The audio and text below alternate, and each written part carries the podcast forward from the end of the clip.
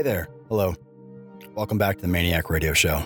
I'm Master Sergeant Andy Sinclair with the 101st Public Affairs Office in the great state of Maine, the state where we're known for lobsters, pine trees, and apparently now great white sharks. So that's horrifying. What isn't horrifying or doesn't need to be is it looking to the future. We have some very exciting things to look forward to here at the wing, and you all should be pretty stoked about it. We're going to get into some things to expect this weekend, some things to keep an eye out for, as well as congratulating a certain captain from FM. But first, Colonel Gillis, the Wing King himself, has stopped by for a convo. So grab a cold brew coffee and let's roll right into it. Colonel, thanks for doing this. Well, I appreciate the opportunity to speak to you and get the word out to the wing. We've got a busy 18 months ahead of us, and wanted to take the opportunity to talk about that and kind of set the stage for where we are today, where we're heading in the next 18 months, and how the entire wing can help us to get there. So aside from because you guys, every time not only we have a media day out, or I hear you guys talk in front of a crowd. When I say you guys, I mean your command team. You guys are pitching as often as you can the strat plan, which I think is starting to really embed into people's heads, because I'm seeing it more and more now in other people's speeches and talks, promotion ceremonies, retirements, elevator speeches.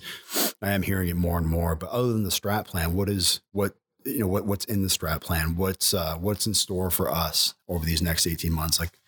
From a strategic perspective, the things that I think are in front of us are the KC-46 decision, and that basing decision has been delayed somewhat. And then the other piece I think that's important that we need to get after is this concept of ACE, or Agile Combat Employment, and how that relates to what we do here at Home Station, how that relates to the Arctic, which is, the new frontier, the new AOR that's just to our north. So there's those two things are parts of the strategic plan that we have to continue to effort over the next 12 to 18 months. But I think more importantly is as we look at what's ahead of us, we have the NORI coming in August of 23. And that's really a no-fail mission, right? I mean, we hear that all the time, that the nuclear mission's a no-fail mission. But, I think it's important for the organization to know that if we stumble at the NORI and we don't do well there, then everything else that we're talking about is in jeopardy. So, as we look at what's ahead of us in the next 18 months, I think the NORI, NORI, those exercises leading up to it, and the NORI have to be pretty close to the top. Number one priority. Following right behind that, though, is the KC-46 and the things that we're doing to posture ourselves for the KC-46. That's probably a close number two. And then number three is that ACE and the Arctic stuff that we're trying to do. All vitally important, all things that we need to get done. But, where you hit perhaps a drill weekend where they all collide together, our first thing we're going to do is the NORI. We're going to do really well at that. Once we get that taken care of, then, we look at KC-46 type stuff, and then the Arctic and the ACE type stuff. So all important, all got to be done. But, at times we got to prioritize which one we're looking at right now.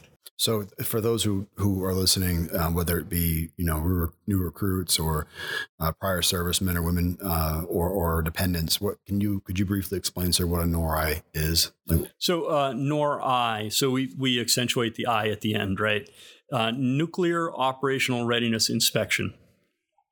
So that is where a MAGCOM team, AMC team comes in and watches us execute an exercise. Our local wing inspection team, our local IG is responsible for managing that event. But we have these people from away that come in to kind of put the final stamp of approval on our ability to execute that mission.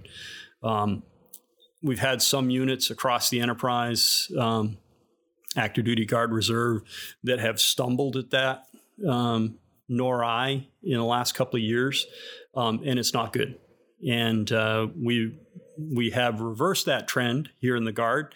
McGee Tyson just did a fabulous job in their NORI. Pittsburgh is having their NORI this month. and I expect that they will do well as well. But we need to make sure we do well at that. Pittsburgh, are they in the running for the KC-46 as well? Yes. Oh, they are. Yep, Pittsburgh. So let me say we believe that all unit-equipped KC-135 guard tanker units will be in the running for the KC-46. And that's probably a great segue.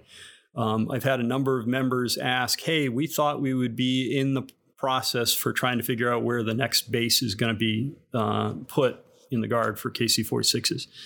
And indeed, we thought we'd be well into that process by now. But for a number of reasons, that decision, the basing criteria even, haven't been decided upon. I'm told that it sits with the DANG right now, the director of the Air National Guard, and he's awaiting a briefing on the basing criteria. From there, it has to go through HAF and Congress before it actually goes to, the point where it gets actioned by the Guard Bureau. Again, we thought that it was going to be this spring. Really, I think we're looking at late fall to maybe even early winter before that process will start. So good news is we've got, some extra time here. And, that's one of the other things that we're going to kick off this drill weekend is with that extra time, we're going to be asking every member of the wing to start looking at things and taking care of the things within their control. Things like individual medical readiness, EPRs, OPRs, ancillary training, fitness, all of those kind of things. We want our members to look at their own statistics and be proactive. If you look at if you go onto my IMR online and you see that you have a dental due, well, take that dental form to your dentist, get that done, get it in so that we can get that readiness number up. Because those are all metrics that are going to be looked at when they start making decisions on the KC-46. And we want to be as well postured as we can be for that. What are some other, I'm going to say the word and I'm probably not going to use it right. So it's a 50-50 shot. I'll base it off of your expression when I say it. LIMFACs, limited factors. Mm-hmm. What are the LIMFACs other than readiness and this NORI, sir, that they would be looking at other than like your IMR stuff or your fitness? Is there manning? So certainly manning is a huge piece, and that's another one of those things that we're asking our unit members to help with now. Manning can be twofold. We need to get people in the door. We need to get new recruits in the door to get our numbers up above 95% is kind of the industry standard. And we're sitting at about 93.5 right now. So we got a ways to go, but also the known losses, right? If we know that an airman is getting close to ETS and they're thinking about not re-enlisting, we need to talk to that airman. Maybe they're in an AFSC or a shop that's not a good fit for them. Maybe they don't make a great maintainer. Maybe they feel lost there. Well, maybe the PA office is a great place for them to go. Maybe the chapel assistant is a good thing for them to do or something like that. There are other jobs in the wing. So we'd like to keep those folks as best we can. So the recruiting and retention are so important to us. What would you recommend for our airmen, our MAINEiacs to, like, if they hear, like, whether not even necessarily a supervisor, but like a, like say as a maintainer, that may or may not have people, that may or may not be in a supervisory role, and they hear about someone who's looking to possibly get out or at their ETS, what would be a good route to maybe have that conversation with them to let them know, like, exactly what you just said, that there's other opportunities out here? Well, I think, number one is the wingman concept, right? If a friend of yours, a fellow airman is thinking about getting out, have that conversation with them. Try and understand the reasons, right? Maybe it's just life in general. It's time to move on. Okay. That's one thing, but if it's something that's within our control, if it's a an AFSC mismatch or just doesn't like the job they're in, there's so many other jobs on base. So starting that conversation, I think, is important. And then getting them over to the retention office so that they can talk about it and see what opportunities exist. You know, there are so many other jobs here in the Maine Air Guard, and you know, perhaps you don't realize it when you enlisted. You know, I'll use the maintenance example because that's where I came from. You know, you think that, that's all we do is maintain airplanes. Well, there's so much more to the organization than just airplanes. You know, civil engineering, roads and grounds, plumbing, horizontal structures, all of that kind of stuff, security forces, fuels distro, mechanic. You know, you can go up and work on heavy equipment. You can work on vehicles. You know, and the list goes on and on and on. You know, I think at one point I did the math, and there's 60, 80 different AFSCs out here. So there's probably something that fits your bill. No, for sure. On a side note too, sir, I'm not trying to be rude. I was just looking at your questions and making sure we're covering them. I wasn't over here looking, hey, what's going on Facebook?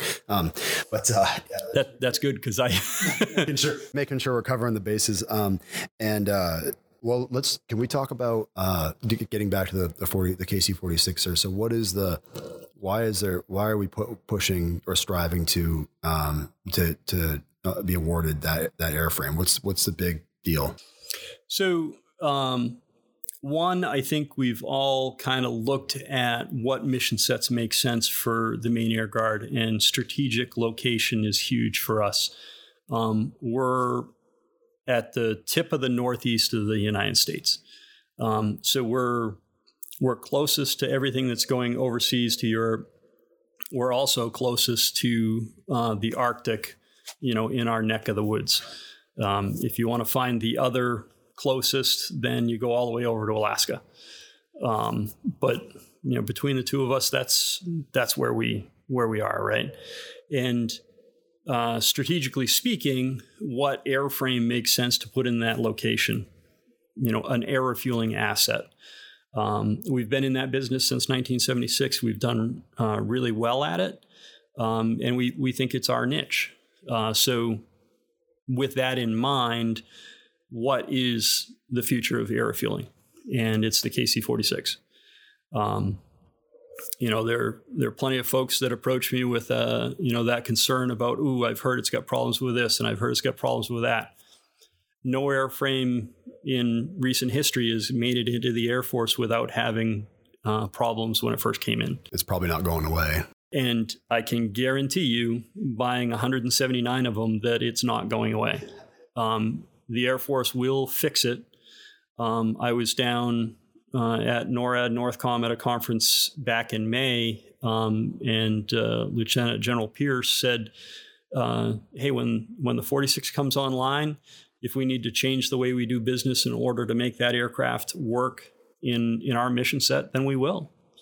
And so, you know, it is not a 135. It doesn't perform like a 135. It's a different airframe, but it's the future of air refueling. If you look at our airframes, they're very well maintained. Our guys and gals do a great job maintaining those aircraft. But if you look at the forms on those aircraft, there's a lot of issues with those aircraft that are being, you know, put off to be fixed, whether it's supply issues that the parts aren't available to get after the maintenance that needs to be done. Or it's just maintenance that needs to be done the next time it gets into depot. You know, sure, the aircraft are safe; they're doing a great job, but that need to maintain them is getting more and more. That maintenance burden is getting larger and larger. And I've told folks that we don't want to be the last guard unit with a KC-135, because as the KC-135 leaves the inventory, there's going to be less and less support for it. And it's going to be more and more difficult to maintain. Mm-hmm. And I'd rather see the wing on the front edge of that KC-46 conversion than on the back edge. Have you flown on one yet, sir? I have not flown on a KC-46. We did have a few of our members that went up with the congressional delegation orientation flight. I have been down and toured an aircraft. You know, Pease was gracious enough to open their doors and allow a bunch of us to come down and get an orientation on them. Very, very cool airplane, very capable airplane. Again, we got to shift our mindset with how we employ it because it is a different airplane. I probably won't see them here on the ramp in Bangor. Well, I will as I'm coming to the commissary. Yeah. Again, it's the future of air refueling. And if we want the wing to be at the forefront, we need to go that direction. That's cool. Yeah. No, I was lucky enough to be on that team that was down in DC back in, what was that, January, I think? Yes. And I remember my first thought was, I got on the plane and I was like, this looks like a Star Trek ship. Like, it's so well lit. Like, you can see everything, all the nice LED lights. It's quiet. You and I can talk the way we're talking right now. It's like a commercial jet. It was so eye-opening. Then the flight crew were bragging about their galley, their onboard galley. And he's like, yeah, we cook pizza, we've cooked brownies, and we cooked all. I was like, what? I was like, are you messing with me? He goes, no, we can do it all. I was like, man, that's cool. It was very eye opening. And what I thought was neat, I think that because you mentioned multiple mission sets, that I thought was kind of cool is that, I could be wrong, but it seems like the 46 has an onboard, like, stock inventory, ambulatory kit ready to go. I thought that was really neat. Yeah. It's capable of rolling right into an aeromedical evac mission. Granted, not a full aircraft. I forget, how many litter positions it is. I want to say off the top of my head, it's 6 litter positions that they have just stock on the aircraft. Mm-hmm. It's capable of doing probe and drogue refueling at the same time that it does boom refueling, or at least on the same mission. Wow. Which is a capability that we don't have in the 135. And then it, just its general capabilities as far as communications go. The radio suite that's on that aircraft, is by and large much greater than what we've got on the KC-135 right now. So, lots of capability and lots of things that help us do the national defense strategy things that we're involved in currently better. Mm-hmm. Can we still do our mission with a 135? We certainly can. But the KC-46 enables us to do more and better. Can we do that's one question I've actually been burning in my mind. Can we do the mission, the Arctic mission in the 135? Certainly can. Okay. Right. Again, it's a different platform. How we would approach the Arctic mission is probably different in the KC-135 versus the KC-46. The KC-46 certainly enables us to self-deploy easier. It's a much better cargo aircraft than the KC-135 is. Mm-hmm. But we're still, the 46 is so new to the inventory that I don't know that, the Air Force in general fully understands the pitfalls of, operating that in any particular environment. And I think that's one of the things that we want to tout as one of our abilities is that we can partner with Pease, that's just to the south of us, and bring the KC-46 into the nuclear mission. Both of our units have got a long history in the nuclear mission. We understand it very, very well. And, we think we could, help develop the procedures to operate that in the nuclear environment. Similarly, in the Arctic environment, I think the experience they have with the 46, our experience with operating up north, we pair that together, and we can develop the procedures to operate that aircraft up in the high north too. That's cool. Oh, that's awesome.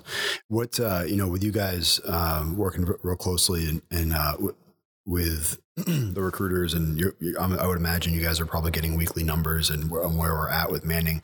Not to go back to Manning, but just real quick, are we finding, not only because we're in a pandemic for the last almost 3 years, are you guys finding that it's a challenge? Is that kind of been an issue, or are we kind of overcoming that? Challenge is the right word. I don't think it's certainly not a can't do. It's become more of a challenge. Our recruiting team, we've tried to certainly help them out. The team is getting a little refresh right now with some fresh recruiters coming in, which is a good thing. Recruiting is a tough job, and certainly I don't think it's anything that can be a career for most people. So we're actively trying to get folks, fresh folks in there to keep that enthusiasm and momentum going. I looked at the numbers just this morning. We've got 66 folks that have enlisted this year, new enlistments, and we've got another 38 that they're actively working. So that's, you know, as we go into the last 2 months of the fiscal year, that's a pretty good place to be. You know, certainly we'd like to close out the year with about 100 new enlistments, and we're real close to that.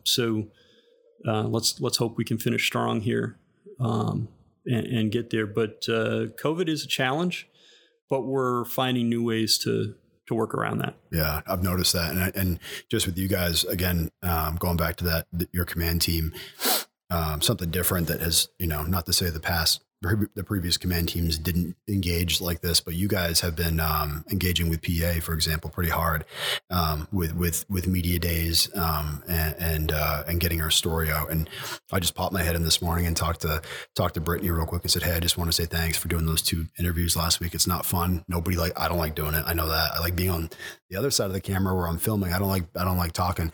But she said that she's had 4 yesterday that called, asking about the recruitment bonus, which is what one of those stories about. She was, I can't help but think that maybe their parents saw it on TV, or they, you know, they themselves saw it on TV, and they're reaching out to find out how they can get $20,000 to join. So I thought that was pretty cool, you know, because I don't watch the news. I'll read it, or I'll see highlights, or I'll get it from social media or something. But that's been kind of neat. So you guys have been engaging and seeing the value into pushing our story out and getting it out more, because most people are on their phones now and seeing that stuff on Facebook and. Yeah, I think it's perhaps a little bit more heightened awareness, and those media engagements are not just targeted at recruiting. Mm-hmm. It's that community involvement piece too. You know, some of the stories that you've put out are based on, you know, probably have very little recruiting value, but hey, this is something the MAINEiacs are doing for the community, and. Community awareness is huge. Mm-hmm. We're a hometown Air Force, right? We come from the civilian populace. It's not like active duty where, you know, we're stuck on a base all by ourselves. We live, work in the community. So having that community connection is huge. And, you know, certainly there's recruiting value to it, but just the fact that the community knows we're here and capable and ready to assist the community.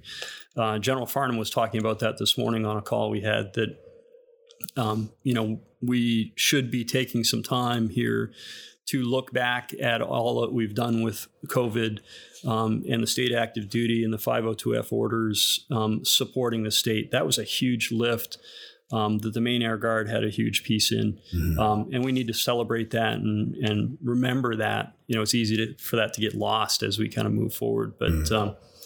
You know, in that community involvement piece, you know, making sure that everybody in the community understands that we're here not only to help the defense of the nation, but to support the state of Maine too. So those media events are huge, and you know, it's good for us too to get the name out there. Whether it's PA or it's recruiting, pushing stuff out on their social media pages, you know, it only goes so far when Andy Sinclair or Brittany McHugh says something. But, you know, as the wing commander, what would you say? Would you encourage our wing members to share that content so we get more eyes on it? Oh, certainly. And that's part of it too, right? Is the, you know, I'm an old dog. And, you know, I like to read things in print. I like to see things on the television news. But I realize that most of our airmen and most of the people that we are recruiting from don't do that. So, you know, we need our members to help us get the word out. And in fact, Colonel Brown had posted something on her Facebook story about the bonus, and one of the media events actually occurred from that posting. So that just goes to show you that, you know, when you share something like that on your own Facebook feed, it gets seen, it gets recognized, and it helps us. So again, I go back to, you know, those things that we're going to ask our airmen to go out and help us with. That would be one of them, is helping us with recruiting. When you share a story, when you share a link, you know, that may be the thing that sparks an interest in somebody and gets them to come in and talk. Yeah, no doubt. You see it all the time. And I know, just looking at analytics on our social media pages too, it's like, you know, it's kind of neat because it'll break it down sometimes in age groups or genders or locations, or, and it used to be a very specific demographic that would kind of track what we were putting out. And now between the podcasts and videos and news links and written stories and photos and whatever, it's kind of ranging from all over, different age groups for sure, like teenagers all the way up to, folks in their mid-70s that are reading this stuff, which is kind of cool.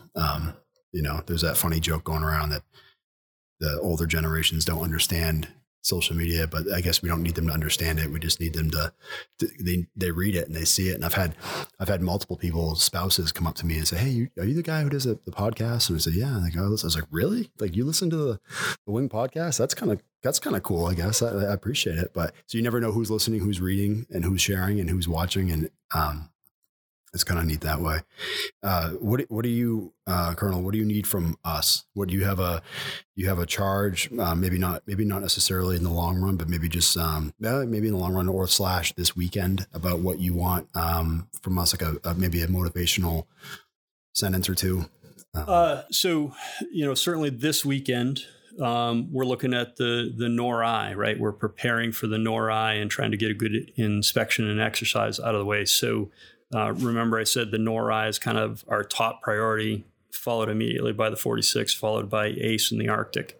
That's the number one. We got to pay attention to that and really get after it this weekend, knock the rust off and get ready for the follow-on exercises. For folks that perhaps aren't really engaged, there will be some folks that are really engaged on Friday, and then Saturday and Sunday are relatively quiet. There are going to be some folks that don't have much to do on Friday, and then Saturday, Sunday, they're very busy. What I would ask is that when you have that downtime, take a look at what Colonel Decker is calling the G7. I'm not sure I'm excited about that name. I don't know what that is. But it's the Gillis 7. And it's the 7 things that any airman can help us with.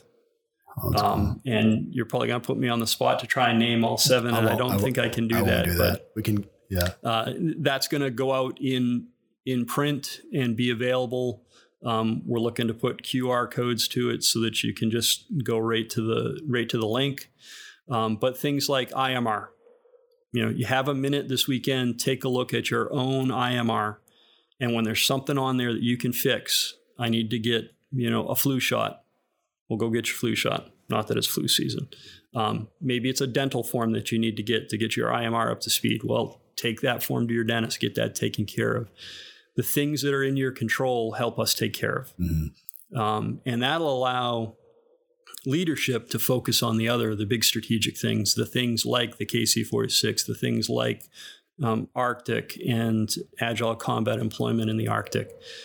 If we can focus on those things while the rest of the wing is focusing on that stuff that's in their control, we can move the statistics in a positive manner and better position the wing for whatever comes next, the KC-46, new missions and that kind of stuff. Other things, again, the G7 includes IMR, EPRs, OPRs, fitness assessments, ancillary training, recruiting and retention, things of that nature. And again, it's that stuff that's in your control. And maybe it's for the recruiting piece, maybe it's just posting to your storyboard that we have bonuses available. Maybe it's, if you're involved in a local school or something like that, that you're talking to the guidance counselors and helping us get into those schools. Mm-hmm. But actively engaging to get those 7 important metrics moved in the right direction. So I think that's my charge. You'll hear more about that over the coming months. We'll probably hit it again in September. And folks, if we can move the needle in a positive direction on those 7 in the next couple of months, then we'll pick the next 7 important metrics to get after. But again, if our airmen are all taking care of the stuff that's within their control, then it allows leadership to get after the other things. Oh, that's perfect. And we can move in a positive direction. Oh, that's awesome. So was that unrehearsed? Did you have that in your mind already? Because that sounded like it was like you were reading off a teleprompter in your mind. I'll get with Colonel Decker and I'll put, I'll list those in the description of this podcast so people actually have eyes on what the G7 is. Yeah. Like I say, I'm not so sure I like the G7 moniker, but unfortunately I think it's grown legs and it is what it is. So yeah, he was the innovative officer, right, for a little while. So maybe it's his innovative name. Yeah. And again, hopefully, you know, the goal is that those links are right there readily available for you to go out and check out your IMR, to check out the status of your EPR, your OPR. You know, and granted, I understand that that's something that your supervisor should be doing, but your supervisor needs help. Yeah. You know, help them get your EPR through the process. Don't let, you know, the reason it didn't get done, that it was sitting on your to-do list. Yeah, no, for sure. And actually, that brings up a good point. I for those who are listening that want to know easy access to get to those, you can get to those from the app as well. So you might have to have your CAC reader onto your phone. I'm not 100% sure there, but you can access it. So, you know, you don't have to drive in 45 minutes to get on a government computer and risk the network being down or something. Well, that's awesome. Is there anything else you'd like to add, sir? Anything you can think of? No. I think I'd probably end on the fact that, you know, there are other units vying for the KC-46. I would tell anyone that I think the Maine Air Guard is a place that we need to put those aircraft. If you look at national defense strategy and what the nation needs to support the defense of the homeland, strategic location is incredibly important. And, you know, here in the East and the Northeast, there is no better place to put a KC-46. That's awesome. So I think the future is bright. We need to get through this basing process. And again, you know, folks thought it would be well underway. I think it'll get underway here, December timeframe. But we don't want to rest on waiting for that time to come. Let's take this opportunity to get after all of the stuff that we can improve upon to put our best foot forward for the KC-46. So appreciate everything that everybody's doing to get the mission done. We've got a lot of things that we're doing really, really well. Let's get after the things that maybe aren't so great, and we'll be ready to move into the future. Roger that. Sounds good to me, sir. I appreciate it. Thank you very much. Big takeaways, or as the intellectuals say, bottom line and up front. KC-46, IMR, everyone is a recruiter. Don't drink and drive. We actually didn't talk about that last one, but I'm pretty sure it's probably a given. Congrats to Captain Andrea Garland on her recent promotion to captain. We're pretty sure she operates at a level much higher than an 03, so we're all very excited to see her move up the chain to one step closer to Vice Wing Commander. Congrats, Captain, and thank you for your leadership. We do have a NORI this weekend. Please don't post updates on social media. Aunt Clarence doesn't need to know. Trust me, it can wait. That's it. Everyone stay safe as we close out the summer months. Like us on Facebook, Instagram, Spotify, iTunes, all that jazz. Help us, help you, get the word out. All right, goodbye.